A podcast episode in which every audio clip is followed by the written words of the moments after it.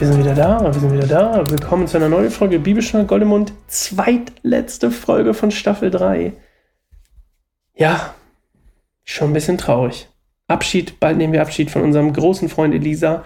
Elia haben wir schon verabschiedet. Das war schon episch mit dem, ihr erinnert euch, mit dem Wirbelsturm oder Feuersturm, was ein Wirbelsturm oder Feuersturm? Ich weiß nicht. Ein Wirbelsturm, ne? Und dann ist er mit diesem Streitwagen in den Himmel gefahren und Elisa hat ihm hinterher gerufen. Ihr erinnert euch, sonst nochmal nachzuhören gerne. Das war, eine, das war eine schöne Bibelstelle.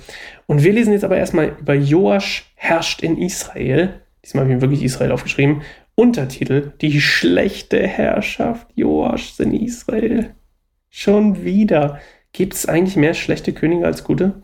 Möglich, oder? Also, Joasch war der dritte König der Dynastie Jehus. Ihr erinnert euch? Vier nach ihm sollten herrschen, also noch zwei. Joasch und dann noch zwei. Ähm, von denen wir aber tatsächlich nicht mehr hören werden ähm, beziehungsweise nur so angeschnitten, nicht 100% Ähm, wir werden noch wissen, wie der gleich heißt, der nächste. Und dann wissen wir auch schon, was los ist. Dann wissen wir schon gleich, wie es weitergeht. Ähm, aber dann werden wir es beenden und dann kommt Elisas äh, letzter Moment. So. Und der herrschte auf jeden Fall, dieser Joasch von Israel, der herrschte von 798 bis 782 vor Christus. Und damit überschneiden sich seine Herrschaft hier, Joasch von Israel, zwei Jahre lang mit der Herrschaft von König jo Joasch in Juda. Nämlich genau zwei Jahre. Und ähm, ja. Muss ich noch was sagen? Nö, lesen wir erstmal. Das ist 2. Könige 13, 10 bis 13.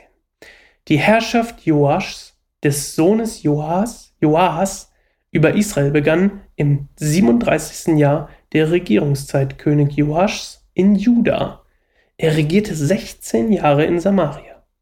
Doch Joasch tat, was dem Herrn missfiel. Er hielt fest am Götzendienst, zu dem Jerobeam, der Sohn Nebats, Israel verleitet hatte, und setzte ihn fort. Die übrigen Ereignisse während Joaschs Herrschaft und seine Taten sowie das ganze Ausmaß seiner Macht und sein Krieg gegen König Amasja von Juda, ist der übrigens der Sohn von Joasch von Juda, sind im Buch der Geschichte der Könige Israels beschrieben, Chroniken. Als Joas starb, wurde er bei seinen Vorfahren in Samaria begraben.